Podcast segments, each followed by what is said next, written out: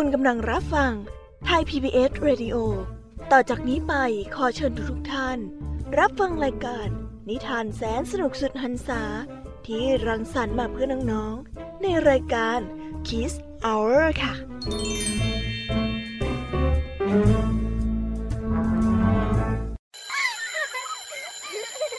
โรงเรียนเลิกแล้วกลับบ้านพร้อมกับรายการ Kids Hours ดยวัญญาชยโย รายการ Kids Hour กลับมาพบน้องๆออีกแล้วจ้า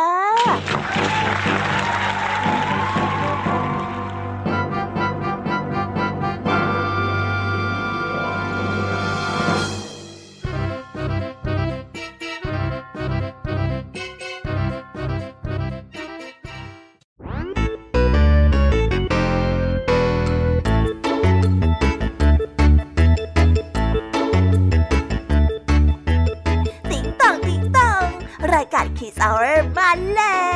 ว สวัสดีค่ะน้องๆ พี่ยามีมารายงานตัวแล้วค่ะ วันนี้นะคะดิทานแสนสนุกกำลังรอน้องๆอยู่หลาย รื่องเลยละค่ะ น้องๆเลิกเรียนกันแล้ว ก็เดินทางกลับบ้านกันดีๆนะคะ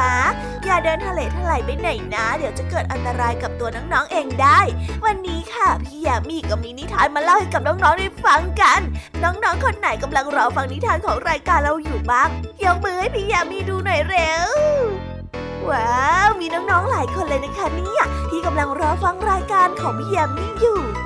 และในวันนี้ค่ะพี่ยามีแล้วรายการคิดเอาของเรา ก็ได้จัดเตรียมนิทานหลากหลายเรื่องราวที่จะมาเล่าแง่คิดให้กับน้องๆได้ฟังกัน วันนี้ค่ะคือครูหายใจดีดีของเราก็ได้มาพร้อมกับนิทานคุณธรรมทั้งสองเรื่อง ซึ่งในวันนี้คุณครูไหวก็ได้นำนิทานเรื่อง เจ้าชายกบ และต่อกันด้วยเรื่อง ชาวไร่กับสุนัขมาฝากกัน ส่วนเรื่องราวจะสนุกสนานแค่ไหนก็ต้องไปรอติดตามพร้อมๆ กันนะคะเด็กๆ ส่วนพี่ยามีเล่าให้ฟังในวันนี้ ก็มาพร้อมกับนิทานทั้งสามเรื่องค่ะ วันนี้นะคะพี่ยามีใจดีของเราก็ได้นำนิทานเรื่องกบหูเบากับหนูชรามาฝากกัน ต่อกันด้วยเรื่องคนแคละทั้งสามและปิดท้ายด้วยเรื่อง กลิ่นอาหารของใครกันนะ ส่วนเรื่องราวของนิทานทั้งสามเรื่องนี้จะเป็นอย่างไร และจะสนุกสนานแค่ไหน เราก็ต้องเอาไว้ไปรอรับฟังกันในช่วงของนิทานของพี่ยามีเล่าให้ฟังกันนะคะวันนี้ลุงทองดีกับเจ้าจ้อยก็ได้เตรียมนิทานสุภาษิตมาฝากพวกเรากันอีกเช่นเคย ซึ่งวันนี้นะคะมากันในสำนวนที่ว่า ใกล้เกลือกินด่าง ส่วนเรื่องราวและความหมายของคำคำนี้จะเป็นอย่างไร ก็ต้องเอาไว้ไปรอรับฟังกันในช่วงของนิทานสุภาษิตกับลูกรองดีและก็เจ้าใจกันนะคะ แล้วก็ปิดท้ายกันอีกเช่นเคยค่ะ กับพี่เด็กดีจากทางบ้าน ที่วันนี้นะคะมากันในนิทานเรื่อง คุณแม่ของหุ่นดาส่วนเรื่องราวจะเป็นอย่างไรนั้น น้องๆก็ต้องเอาไว้ไปรอติดตามรับฟังกันในช่วงของพี่เด็กดีเล่าให้ฟังกันนะคะโอ้ย แค่ได้ฟังแค่ชื่อเรื่องก็ตื่นเต้นจะแย่แล้วล่ะค่ะ พี่ยามีว่าตอนนี้น้องๆคงอยากที่จะฟังนิทานกันแล้วใช่ไหมล่ะคะถ้าน้องๆอยากจะฟังนิทานที่แสนสนุกของพวกพี่แล้วล่ะก็งั้นเราไปตะลุยโลกแห่งนิทานกันเลยดีไหมคะ งั้นไปกันเลยค่ะสามสองหนึ่ง let's go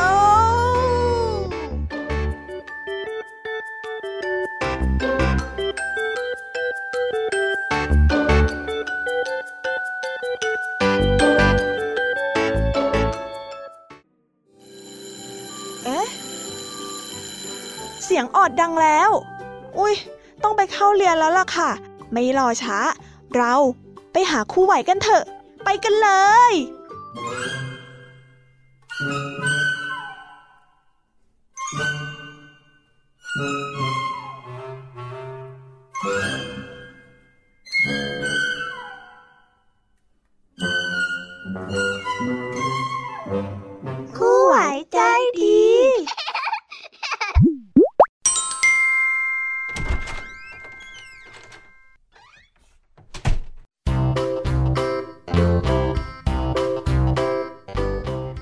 วัสดีค่ะเด็กๆ วันนี้ก็กลับมาพบกับคุณครูไหวกันอีกเช่นเคยนะคะ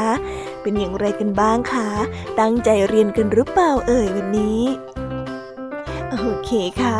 ถ้าเด็กๆตั้งใจเรียนกันเนี่ย คุณครูไหวก็มีนิทานแสนสนุกมาเล่าให้กับเด็กๆได้ฟังกัน ในวันนี้นะคะ เรื่องแรกของคุณครูไหว ขอเสนอนิทานเรื่อง เจ้าชายกบ ส่วนเรื่องราวจะเป็นยังไงนั้น เราไปติดตามรับฟังกันได้เลยค่ะ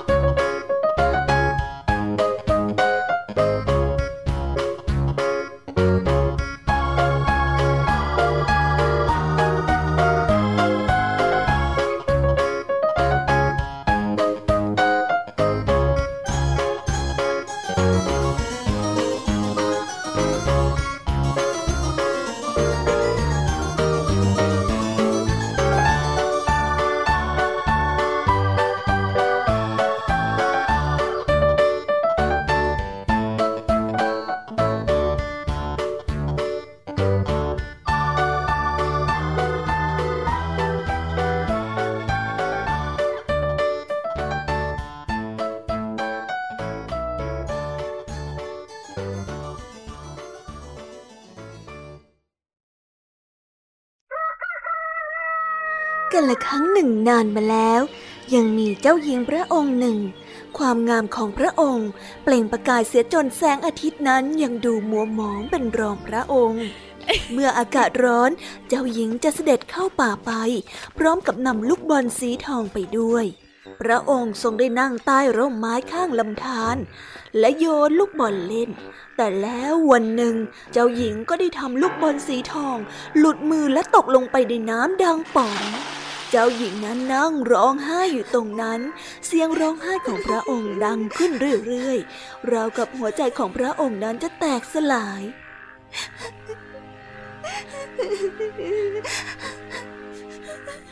สักพักเจ้ากบผิวตะปุ่มตะป่ำก็ได้โผล่หัวขึ้นมาเหนือน้ำ มันได้เอ่ยถามเจ้าหญิงไป ทำไมพระองค์ถึงมาร้องไห้ล่ะพะยะค่ะฉันทำลูกบอลตกลงไปในน้ำและเอาคืนมาไม่ได้ เจ้าหญิงได้สะอื้น เจ้ากบก็ได้ร้องบอก พระองค์จะให้อะไรกับหม่อมฉันเหรอ ถ้าหากว่าหม่อมฉัน เอาลูกบอลทองขึ้นมาจากน้ำได้นะ ฉันจะให้เพชร ให้พลอย ให้ทองคำและไข่มุก ถ้าเจ้าเจอลูกบอลสีทองแล้วก็เอามาคืนให้ฉัน ฉันจะทำทุกอย่างที่ท่านต้องการเลย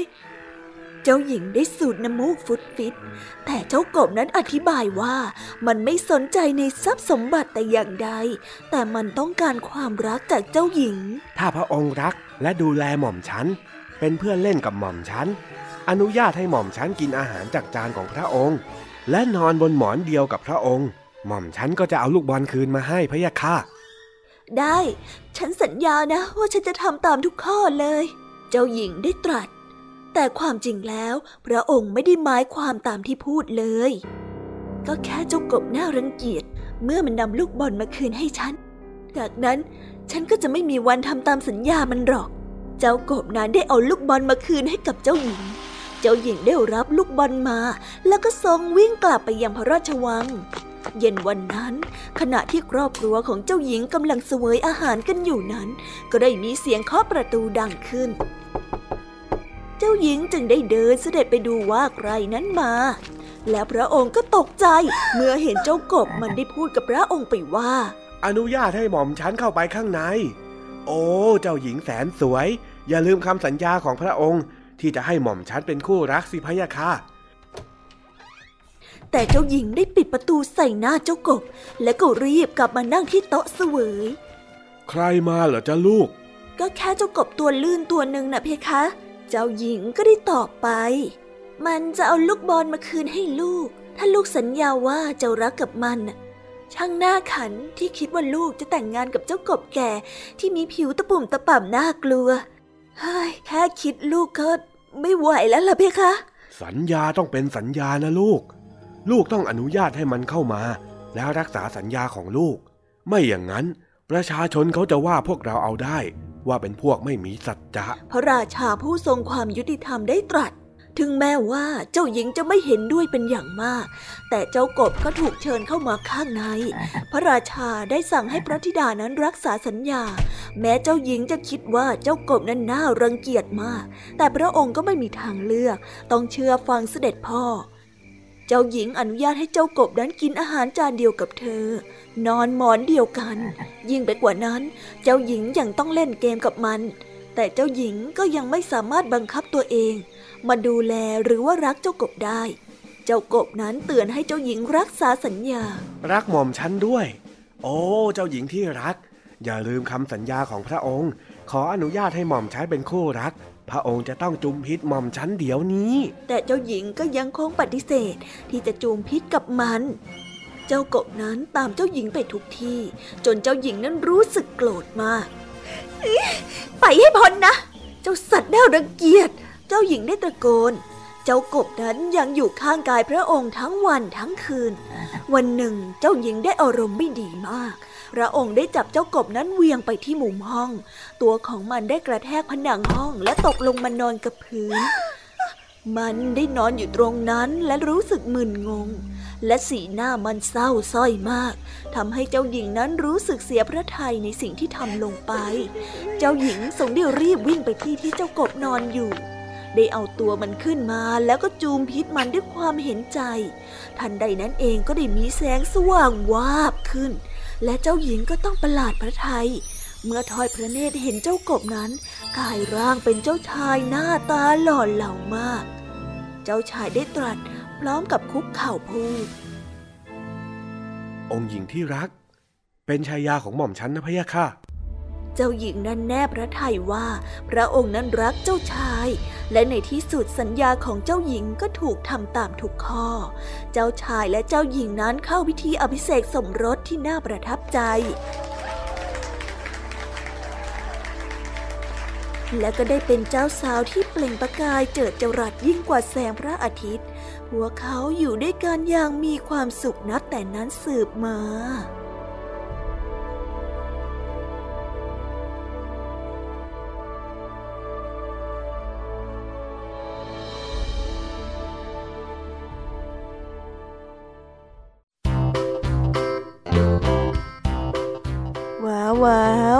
ก็จบกันไปเป็นที่เรียบร้อยแล้วนะคะสำหรับนิทานเรื่องแรกของคุณครูไหว เป็นยังไงกันบ้างล่ะคะเด็กๆ สนุกกันหรือเปล่าเอ่ยถ้าเด็กๆสนุกเนี่ย งั้นเราไปต่อกันในนิทานเรื่องที่สองของคุณครูไหวกันเลยนะ ในนิทานเรื่องที่สองของคุณครูไหว มีชื่อเรื่องว่า ชาวไร่กับสุนัข ส่วนเรื่องราวจะเป็นอย่างไร จะสนุกสนานแค่ไหน งั้นเราไปติดตามรับฟังกันได้เลยค่ะ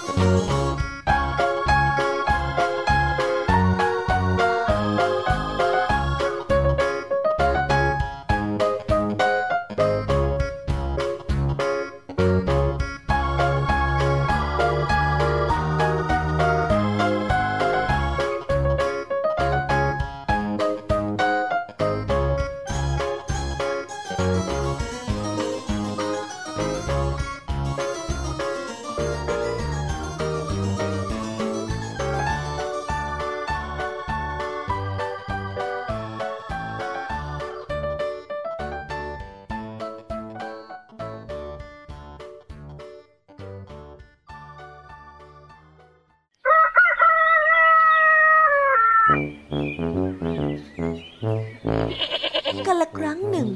ชาวไร่ได้เลี้ยงแพะและแกะไว้ เพื่อเตรียมรีดนม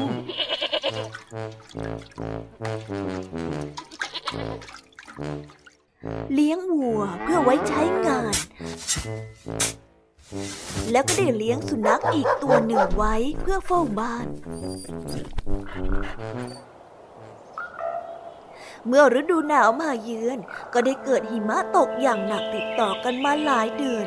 ทำให้ชาวไร่ไม่สามารถออกไปหาอาหารได้ และจากนั้นไม่นาน อาหารและเสบียงต่างๆ ที่ได้เก็บไว้ ก็ได้เริ่มหมดลง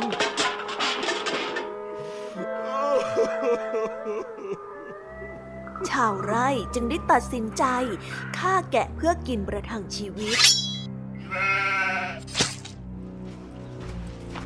และวันต่อมาเขาก็ได้ฆ่าแพะ และอีกหลายวันต่อมา เขาก็ได้ฆ่าวัวทิ้งเพื่อที่กินประทังชีวิตเช่นกัน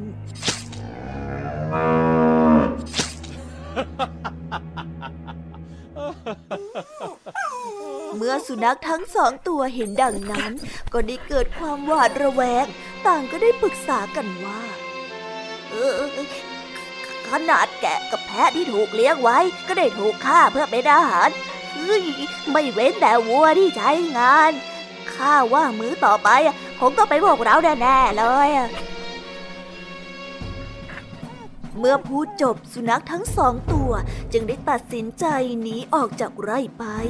ยอมเผชิญกับพายุหิมะอันหนาวเหน็บเพื่อหวังว่าจะรักษาชีวิตของตนไว้แทนการนอนรอความตาย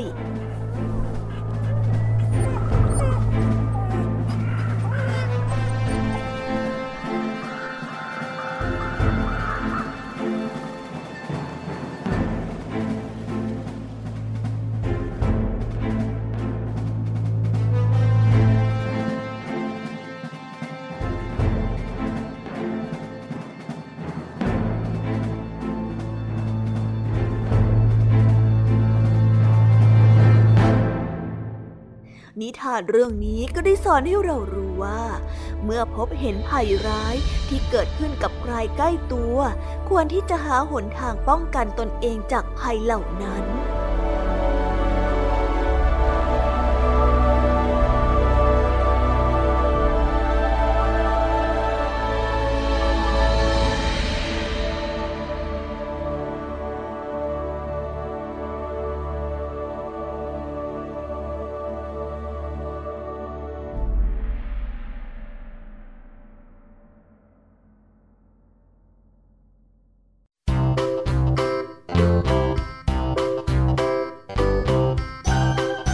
แล้วก็จบกันไปเป็นที่เรียบร้อยแล้วนะคะสำหรับนิทานทั้งสองเรื่องของคุณครูไหว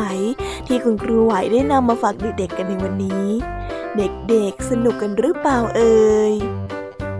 ถ้าเด็กๆสนุกแล้วก็ติดใจกันเนี่ย เอาไว้วันหลังครูไหวจะเตรียมนิทานแบบนี้มาฝากกันอีกนะคะ แต่สำหรับวันนี้ก็หมดเวลาของคุณครูไหวกันลงไปแล้วค่ะ รูไหวก็ต้องขอตัวลากันไปก่อนแล้วนะ สวัสดีค่ะ บ๊ายบาย ไว้พบกันใหม่นะจ๊ะ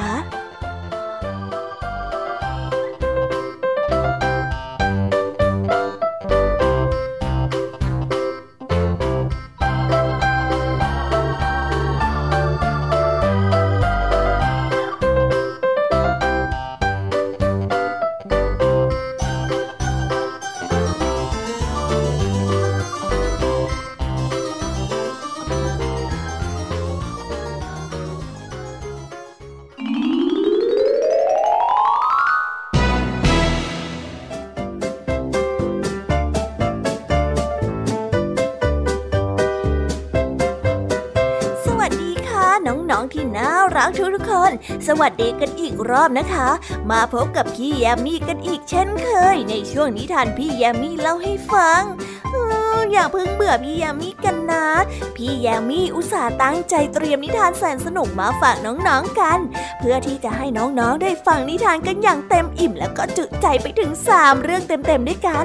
งั้นเราไปเริ่มต้นกันที่นิทานเรื่องแรกของพี่ยามีกันเลยดีกว่าไหมคะ ในนิทานเรื่องแรกนี้ พี่ยามีขอเสนอนิทานเรื่อง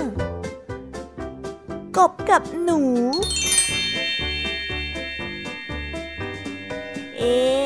แต่ว่าสัตว์ทั้งสองชนิดนี้จะมาเกี่ยวข้องยังไงกันนะ เราต้องไปรอติดตามพร้อมๆกันเลยค่ะ ไปฟังกันเลย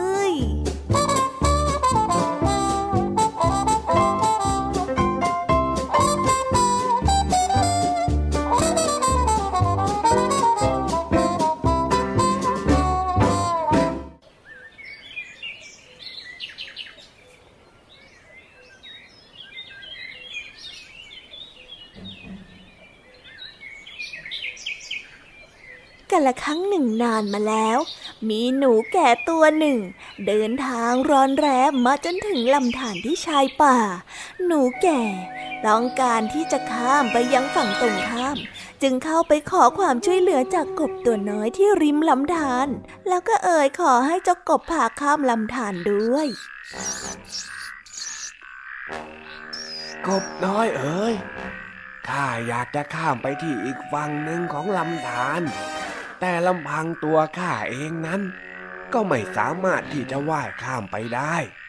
ถ้าหากว่าข้าจะขอให้เจ้า ช่วยพาข้าข้ามไปที่ลำธารฝั่งโน้นหน่อย จะได้หรือเปล่า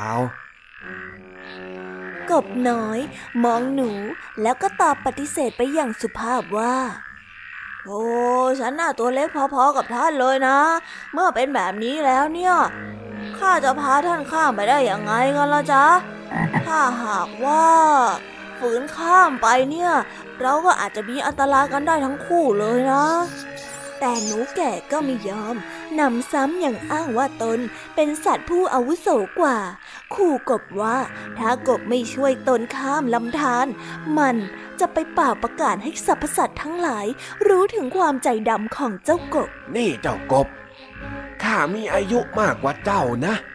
เจ้าต้องเกรงใจผู้ที่อาวุโสกว่าสิ นี่ถ้าหากว่าเจ้าไม่ช่วยข้าเรื่องที่เจ้าทำกิริยาใจจืดใจดำกับข้าแบบนี้ จะต้องรู้ทั่วกันไปทั้งป่าแน่แน่ข้าจะเอาเรื่องนี้ ไปเล่าให้สัตว์ตัวอื่นๆฟังแน่นอน งั้นข้าจะถามเจ้าอีกทีหนึ่งก็แล้วกัน เจ้าจะช่วยข้าให้ข้ามไปที่ลำธารอีกฝั่งจะได้หรือไม่ เมื่อถูกขู่เข็นเช่นนั้น กบจึงต้องจำยอมให้หนูแก่ เอาเท้าผูกกับเท้าของตน แล้วก็พาว่ายน้ำข้ามลำธารแต่ว่าพอว่ายไปได้แค่ครึ่งทางเท่านั้น กบ ก็เริ่มหมดแรง เพราะว่าความเหน็ดเหนื่อยจากการที่ต้องแบกรับน้ำหนักของเจ้าหนูแก่ แต่ว่าก่อนที่ทั้งคู่จะจมน้ำก็ได้มีเหยี่ยวตัวหนึ่งโฉบลงมาแล้วก็จิกเอากบและหนูไปกิน ทั้งคู่จึงต้องมาเจอเคราะห์ร้าย เพราะว่าความเย่อหยิ่งของเจ้าหนูแก่ ที่เอาแต่ความอาวุโสมาข่มเจ้ากบ ทั้งๆทที่รู้ว่า เจ้ากบมีความชำนาญต่อลำธารนนี้มากกว่า แต่หนูแก่ก็ไม่ยอมเชื่อฟัง ท้ายที่สุดแล้ว ทั้งสองก็กลายเป็นอาหารของนกอินทรีโดยที่ไม่มีใครสามารถที่จะช่วยได้เลย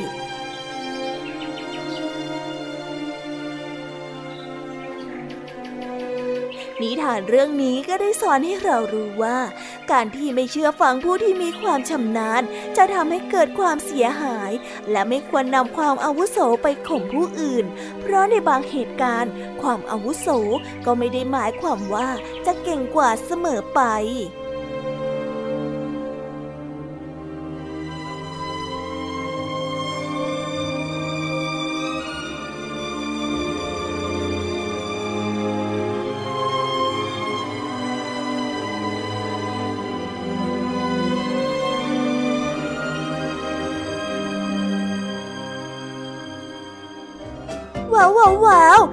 นิทานเรื่องแรกของพี่แยมมี่นะคะเนี่ยยังสนุกขนาดนี้ แต่แย่เลยนะคะ ที่ทั้งสองเนี่ยได้กลายเป็นอาหารของนกอินทรีเรื่องก็เลยเศร้าไปนิดนึงอันละค่ะ เพื่อไม่ให้เป็นการขัดอัธรสในการรับฟังนิทานของน้องๆ เอาเป็นว่าเราไปต่อกันในนิทานเรื่องที่สองของพี่ยามีกันเลยนะคะ ในนิทานเรื่องที่สองของพี่ยามีพี่ยามีขอเสนอนิทานเรื่องทำไมคนเราต้องตบยุงมาฝากกัน ถ้าน้องๆกำลังสงสัยเหมือนพี่ยามีว่าทำไมคนเราจะต้องตบยุงกันนั่นหรอคะ งั้นเราไปฟังนิทานเรื่องนี้กันเลยค่ะ ไปฟังกันเลย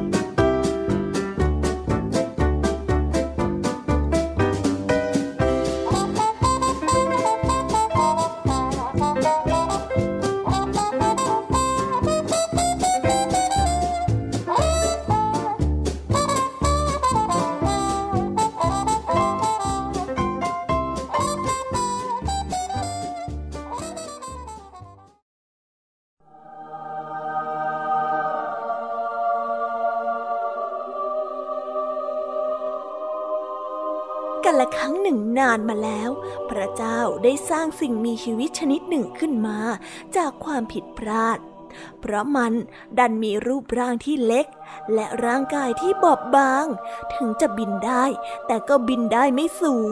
นำซ้ำเสียงตอนที่มันบินก็ยังเป็นเสียงที่น่ารำคาญ และก็ไม่ไพเราะ อีกทั้งมันยังมีปากที่เล็กมากๆ พระเจ้าจึงรู้สึกผิดมาก ที่ทำให้ชีวิตของสัตว์ชนิดนี้ต้องพบเจอกับความลำบาก จึงได้พูดกับสัตว์ชนิดนี้ว่า เป็นความผิดของข้าจริงๆ ที่ไม่ได้ตั้งใจดูให้ดี ก่อนที่จะสร้างเจ้าพวกนี้ขึ้นมา เอาเป็นว่าข้าจะชดใช้ในความผิดของข้าด้วยพรสามข้อ ถ้าเจ้าต้องการที่จะขออะไร ก็บอกมาได้เลย เดี๋ยวข้าจะบันดาลให้ ขอพรข้อแรก ให้ข้าเป็นสัตว์ที่มีชื่อเรียก เพื่อให้เป็นเกียรติกับเผ่าพันธุ์ของข้าด้วยเถิด แล้วเจ้าอยากให้โลกนี้ จดจำเจ้าได้ด้วยชื่อไหนกันละ่ะ ให้ผู้คนเรียกข้าว่ายุงก็แล้วกันเจ้าค่ะ ได้เลย เจ้าได้สิทธินั้นเดี๋ยวนี้ ต่อไปนี้ ทุกคนจะเรียกเจ้าว่า เจ้ายุง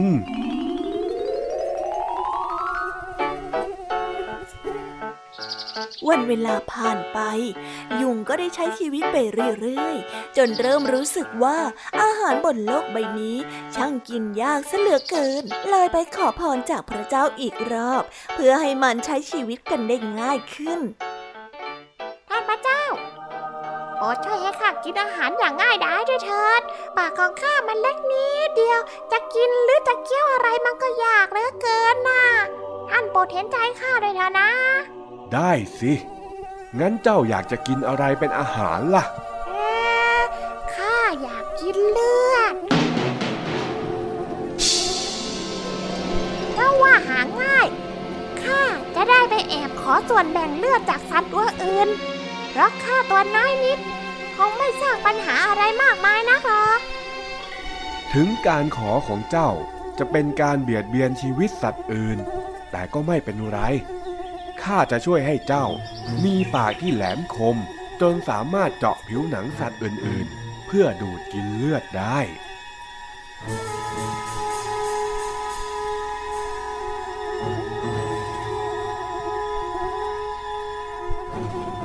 จากนั้นชีวิตของเจ้ายุงก็อยู่ง่ายขึ้น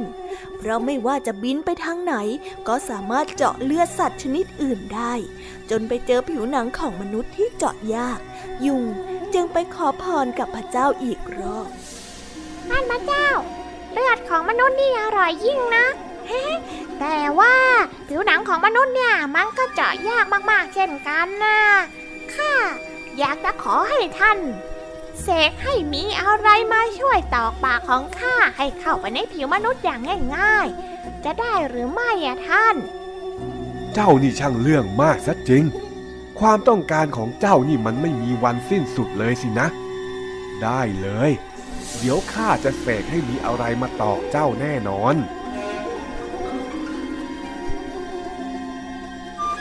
และนั่น จึงเป็นเหตุผลที่มนุษย์ต้องตบยุงทุกที ที่รู้สึกว่าโดนยุงกัดนั่นเอง นิทานเรื่องนี้ก็ได้สอนให้เรารู้ว่า ผู้ที่ไม่รู้จักพึงพอใจกับชีวิต และเอาแต่คิดเบียดเบียนผู้อื่น มักจะได้รับผลกรรมกลับคืนมาสู่ตนเอง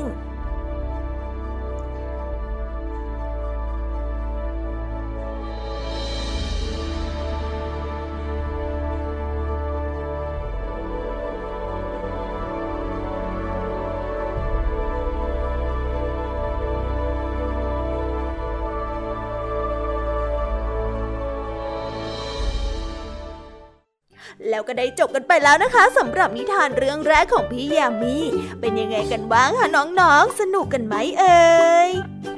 พี่แยมมีว่าน้องๆคงสนุกกันแน่เลยใช่ไหมคะ ถ้าอย่างนั้นเนี่ยเราไปต่อกันในนิทานเรื่องที่สองของพี่แยมมี่กันเลยดีกว่าแม่ในนิทานเรื่องที่สองของพี่แยมมี่นี้ มีชื่อเรื่องว่าคนแคละทั้งสามเรื่องราวจะเป็นอย่างไงนั้น เราไปฟังพร้อม ๆ กันได้เลยค่ะ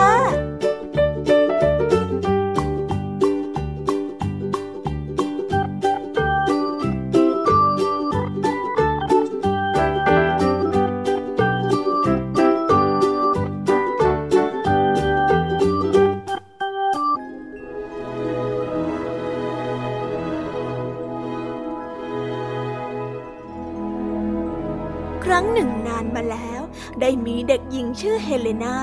เธอได้อาศัยอยู่กับพ่อ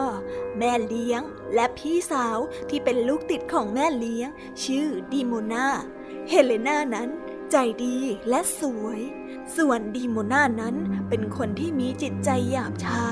ใจร้ายและน่าเกลียดแม่เลี้ยงเป็นคนที่ใจร้าย เธอได้สาบานว่าจะกำจัดเฮเลนาออกไป ไปเก็บสตรอเบอรี่มาเดี๋ยวนี้นะ ถ้าไม่ได้ไม่ต้องกลับมานะ แม่เลี้ยงได้สั่งให้เฮเลนาไปเก็บสตรอเบอรี่ในวันที่อากาศหนาวเย็นวันหนึ่ง แม่เลี้ยงใจร้ายให้เฮเลนาออกไปข้างนอกในชุดกระดาษ และได้ให้เศษขนมปังกับเธอ เฮเลนาได้ออกไปตามคำสั่งของแม่เลี้ยง หลายชั่วโมงผ่านไป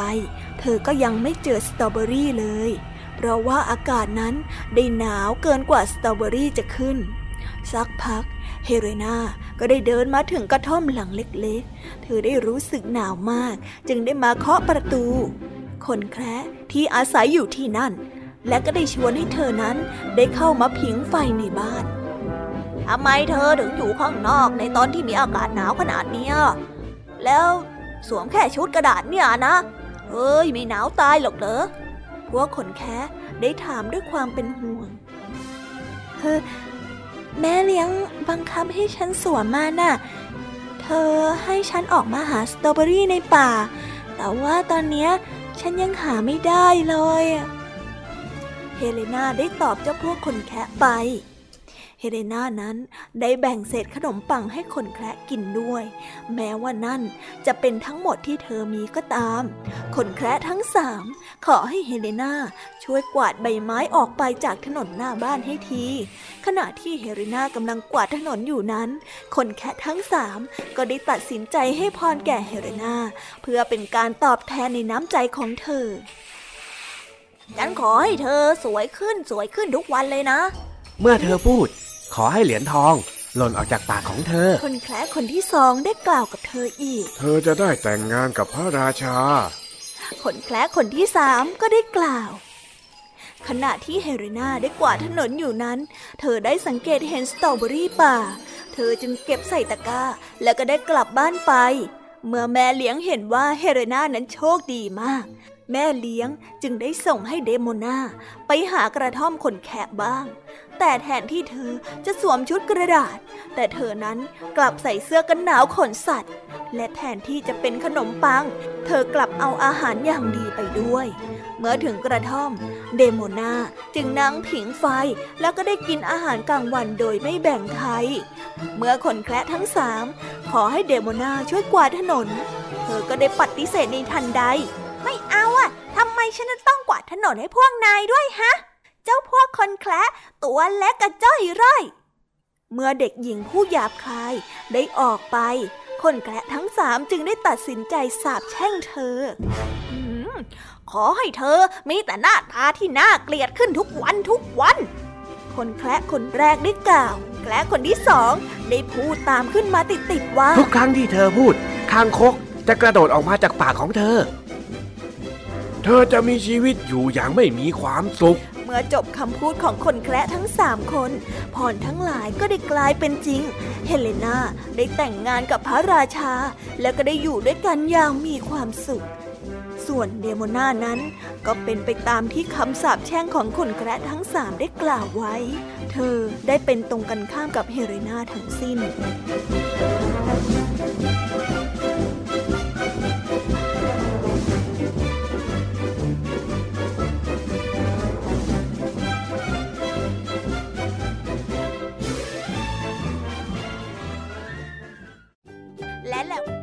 ว้าว เผลอแป๊บเดียวเนี้ยก็จบนิทานเรื่องที่สองของพี่ยามไปแล้วนะคะเนี่ย น้องๆจุใจกันแล้วหรือยังเอ่ยอันแน่ถ้าหากว่ายังไม่จุใจ งั้นเราไปต่อกันในนิทานเรื่องที่สามกันเลยนะคะ ในนิทานเรื่องที่สามนี้มีชื่อเรื่องว่า กลิ่นอาหาร เรื่องราวจะเป็นยังไงนั้น เราไปฟังกันเลย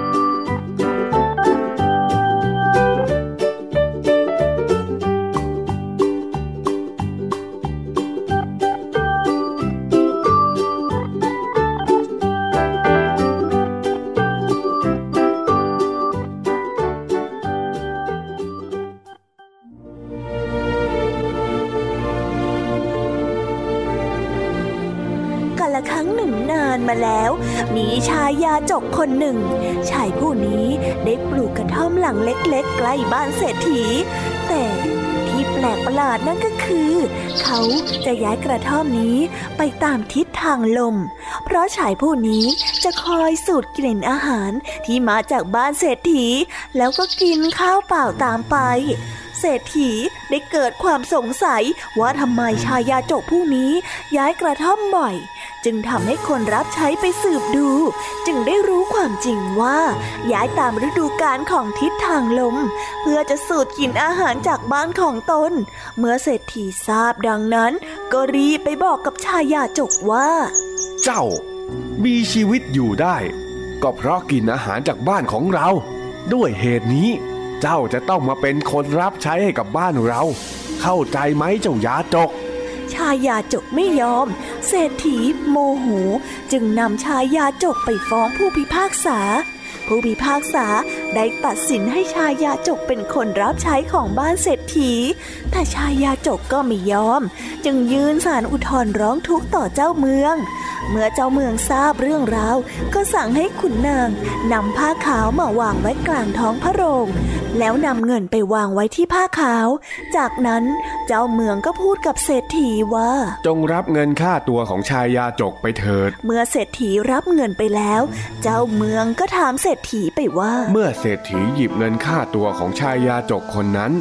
ชายยาจกก็เห็นท่านหยิบเงิน แต่เขามีส่วนได้รับเงินจากการมองเห็นหรือไม่ เศรษฐีตอบว่า ไม่ได้รับเงินจากการมองเห็นพระเจ้าค่ะ ก็เปรียบได้กับอาหารของเศรษฐี ที่ถึงใครจะสูดกลิ่นอาหาร แต่อาหารก็ยังคงอยู่เหมือนเดิม ไม่ได้สูญหายไปไหน เพราะฉะนั้น เศรษฐีจะเอาชายาจกไปเป็นคนรับใช้ไม่ได้ จากนั้นทั้งเศรษฐีและชายยาจกก็กลับไปที่บ้านของตนเองด้วยความยินดี และเพื่อนบ้านที่ดีต่อกันอยู่ด้วยกันอย่างมีความสุขตลอดมานิทานเรื่องนี้ก็ได้สอนให้เรารู้ว่า เพื่อนบ้านที่ดีนั้นต้องมีน้ำใจต่อกัน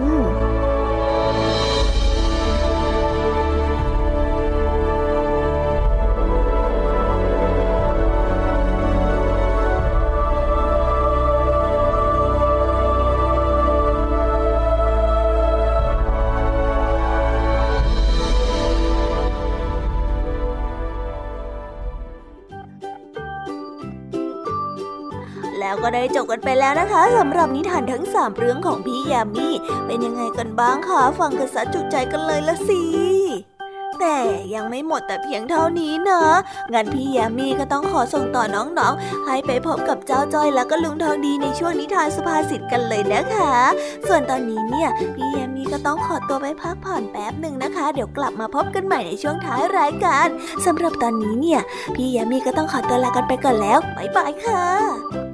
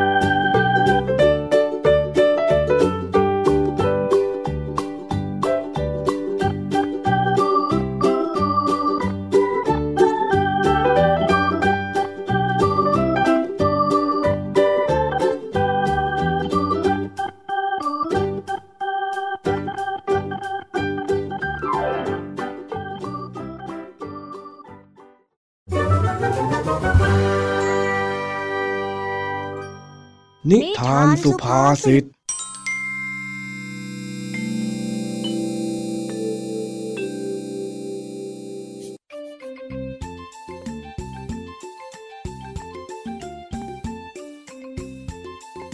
เจ้าจ้อยได้เดินถือใบปลิวของอะไรสักอย่างมาหาลุงทองดีที่บ้าน พร้อมทำสายตาว้าวอนทำให้ลุงทองดีรู้ทันทีว่า เจ้าจ้อยต้องมีอะไรมาขอร้องอีกแน่ๆลุงทองดี จ้าอยู่ไหมเอ่ยเออเออข้าก็อยู่นี่ไงเจ้าจ้อย ถ้าหากว่าข้าเป็นงูนี่ข้าฉกเองไปแล้วเนี่ย เองไม่เห็นข้าจริง ๆ หรือยังไงฮะเจ้าจ้อยเฮ้จ้อยย่าเรียกขอเป็นพิธีไปอย่างนั้นแหละจ้ะเอ็งมีอะไรก็พูดมาตรงๆเลยดีกว่านะ ไม่ต้องอ้อมค้อมหรอก ดูแล้วเนี่ย วันนี้ข้าคงต้องเสียเงินให้เองอีกแน่ๆ โอ้ลุงทำไมพูดตัดบทจ้อยแบบนั้นเล่า หรือว่าข้าพูดไม่ถูกละเจ้าจ้อย ถูกจ้ะ ถูกทุกอย่างเลยจ้ะ นี่จ้ะลุง อะ ลุงลองอ่านดูนะจ๊ะอืมใบอะไรของเองล่ะเนี่ย รับสอนภาษา อะไรเนี่ยรับสอนภาษาอังกฤษราคาพิเศษ นี่เลยจ้ะ ตามนี้เลยจ้ะจ้อยอยากเรียนพิเศษจะได้เก่งๆ แต่ว่าจ้อยยังไม่กล้าบอกแม่อ้าว แล้วทำไมเองถึงกล้ามาบอกข้าล่ะเจ้าจ้อย ก็ลุงทองดีใจดีนี่นายังไงสาลุงทองดีก็ต้องสนับสนุนจ้อยอยู่แล้วใช่ไหมล่ะ เออ เรื่องความรู้เนี่ยข้าสนับสนุนเองแน่นอนอยู่แล้ว เย้เรื่องทางนี้จะให้ตังใจไปเรียนพิเศษแล้วดีใจดีใจ ใครบอกเราว่าข้าจะให้ตังเองนะ่ะ อ้าว แล้วถ้าไม่ให้ตังไปสมัครเรียน แล้วมันจะสนับสนุนยังไงล่ะลุงโธ่ไอ้จ้อย no problem I will teach you about it จอยหูฝาดไปหรือเปล่าเนี่ยหรือเรานี้พูดภาษาอังกฤษได้ด้วยเหรอ Yes I do พูดได้แน่นอนสิวะ ข้าอ่านหนังสือมาตั้งเยอะแยะ อย่างน้อยๆเนี่ยข้าก็สื่อสารกับฝรั่งได้นะเฮ้ย สุดยอดไปเลยอะเอ็งเนี่ยมันใกล้เกลือกินด่างจริง ๆ เลยเชียวดอด้อย มองข้ามข้าไปได้ยังไงกันฮะฮะฮะกินกินอะไรนะลุงจ้อยอะ ไม่ได้หิวอะไรสักกันหน่อยหนึ่งใกล้เกลือกินด่างเนี่ยมันเป็นสำนวนไทย หมายความว่าไม่เห็นความสำคัญของสิ่งใกล้ตัว แถมยังไปให้ค่ากับของที่อยู่ไกลตัว เหมือนกับที่เองไม่สนใจค่ายังไงล่ะตัวจ้อย อ๋อก็จอยไม่รู้นี่นะว่าลุงทองดีจะสปิกอังกฤษได้ด้วยอะปกติก็เห็นเราแต่บ่นบ่นบ่นจ้อยเป็นภาษาไทยอย่างเดียวเองข้าว่านะ เองควรจะมาเรียนภาษาไทยกับข้าก่อนไหม จะได้พูดให้รู้เรื่องกว่านี้ ดูน่าจะเหมาะกว่าเยอะเลยว่าแต่ลุงทางนี้ไม่มีนิทานมาเล่าให้จอยฟังบ้างหรือจ๊ะมีสิ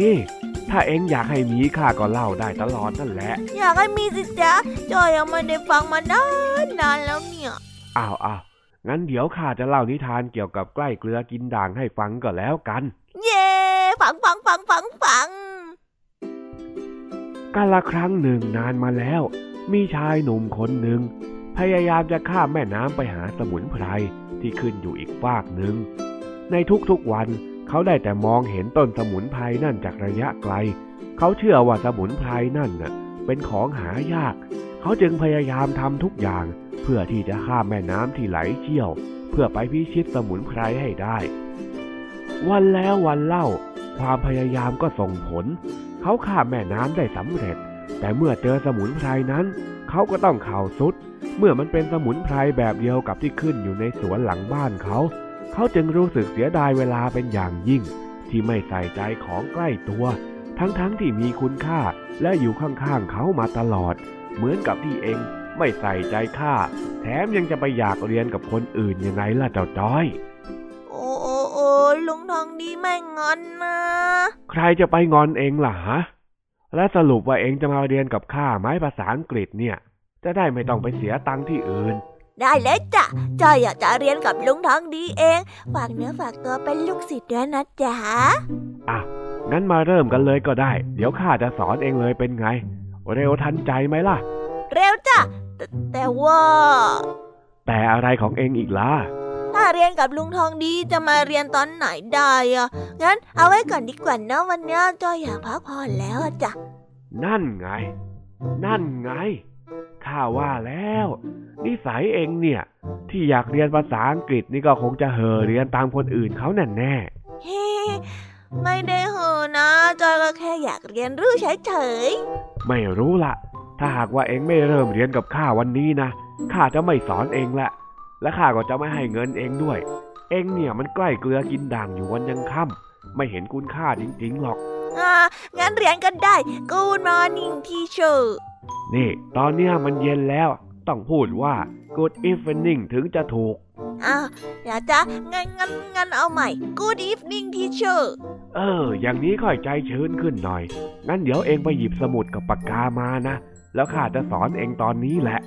อ่าเอาไว้วันหลังบ้างไม่ได้เหรอลุงทองดี เดี๋ยวไม่มีอะไรสอนจอยอีกนะ ไม่ได้ไม่ได้ ต้องวันนี้เดี๋ยวนี้เท่านั้นโอ้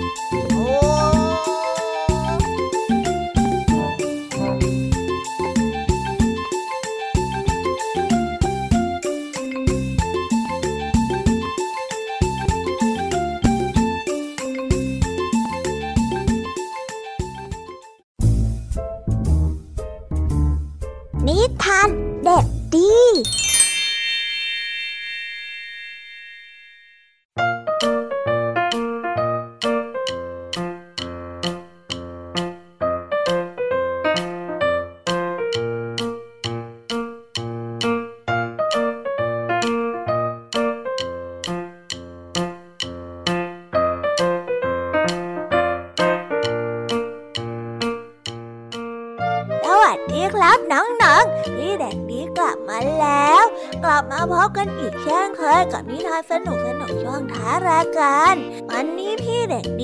มีนิทานมาเล่าให้กับน้องๆได้ฟังกัน น้องๆอยากจะรู้กันแล้วหรือยังเอ่ยว่าเรื่องราวจะเป็นยังไง ถ้าอยากรู้กันแล้วเนี่ย งั้นเราไปฟังนิทานเรื่องนี้พร้อมๆกันเลยครับ ในนิทานชื่อเรื่องว่า คุณแม่ฮุนด้า เรื่องราวจะเป็นยังไง เราไปฟังกันเลย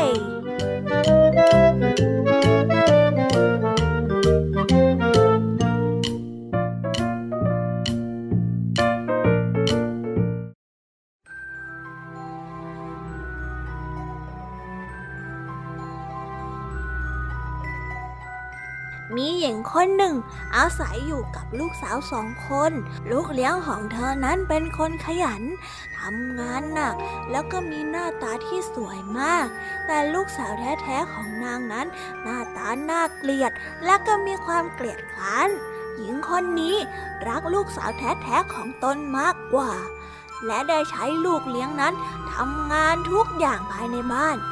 วันหนึ่งหญิงคนนั้น ได้ยื่นตะกร้าใบใหญ่ที่มีขนสัตว์เต็มไปหมด ให้กับลูกเลี้ยง เอาขนสัตว์พวกเนี้ย ไปปั่นให้หมดเลยนะ แล้วก็ไม่ต้องกลับมา ถ้าหากว่างานยังไม่เสร็จ เข้าใจไว้ด้วย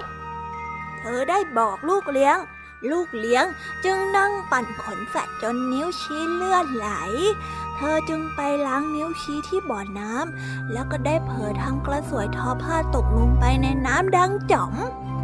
อได้ปีนลงไปในบ่อน้ำเพื่อที่จะหากระสวยทอผ้านั้น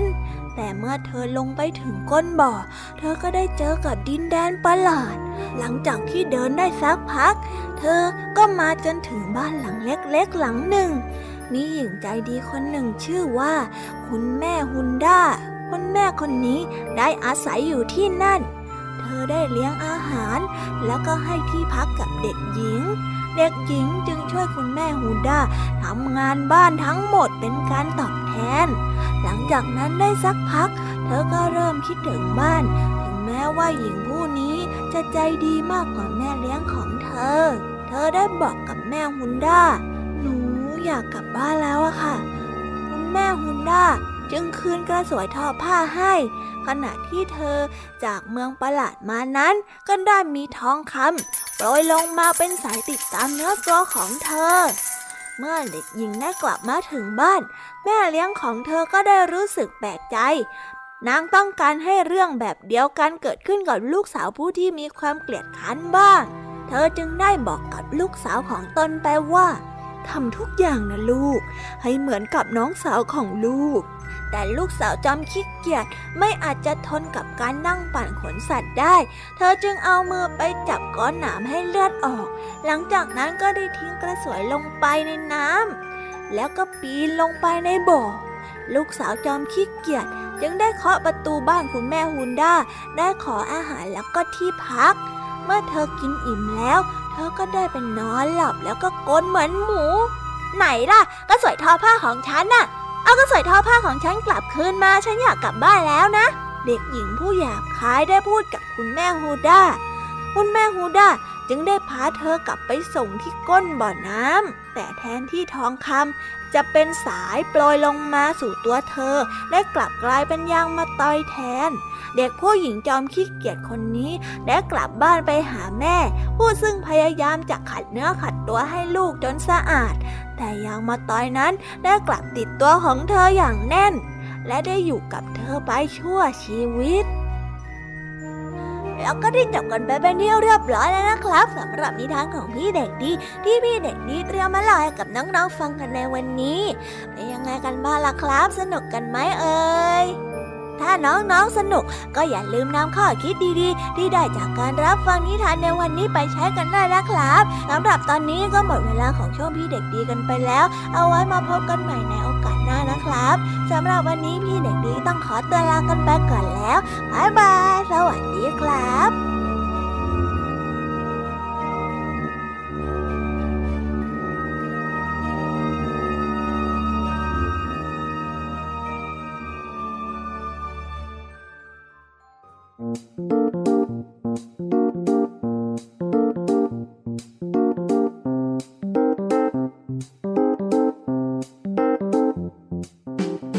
งไงกันบ้างคะน้องๆสำหรับนิทานหลากหลายเรื่องราวที่ได้รับฟังกันไปในวันนี้ สนุกกันไหมเอ่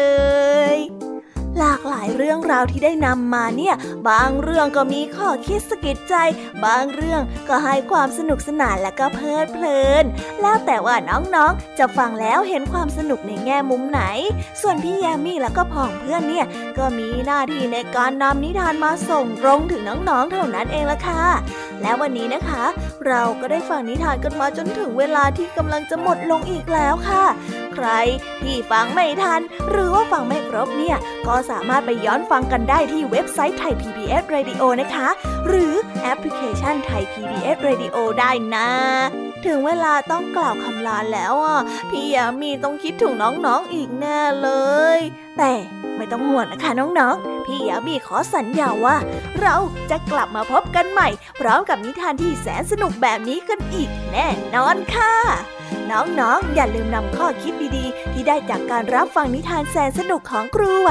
พี่ยามีลุงทองดี และนิทานจากพี่เด็กดีในวันนี้ไปใช้กันด้วยนะคะเด็กๆ เอาไว้พบกันใหม่ในวันพรุ่งนี้นะสำหรับวันนี้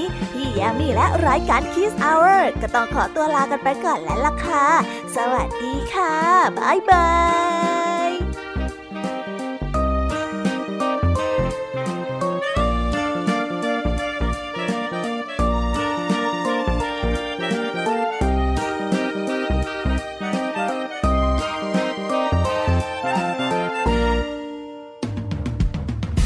ตามรับฟังรายการย้อนหลังได้ที่เว็บไซต์และแอปพลิเคชัน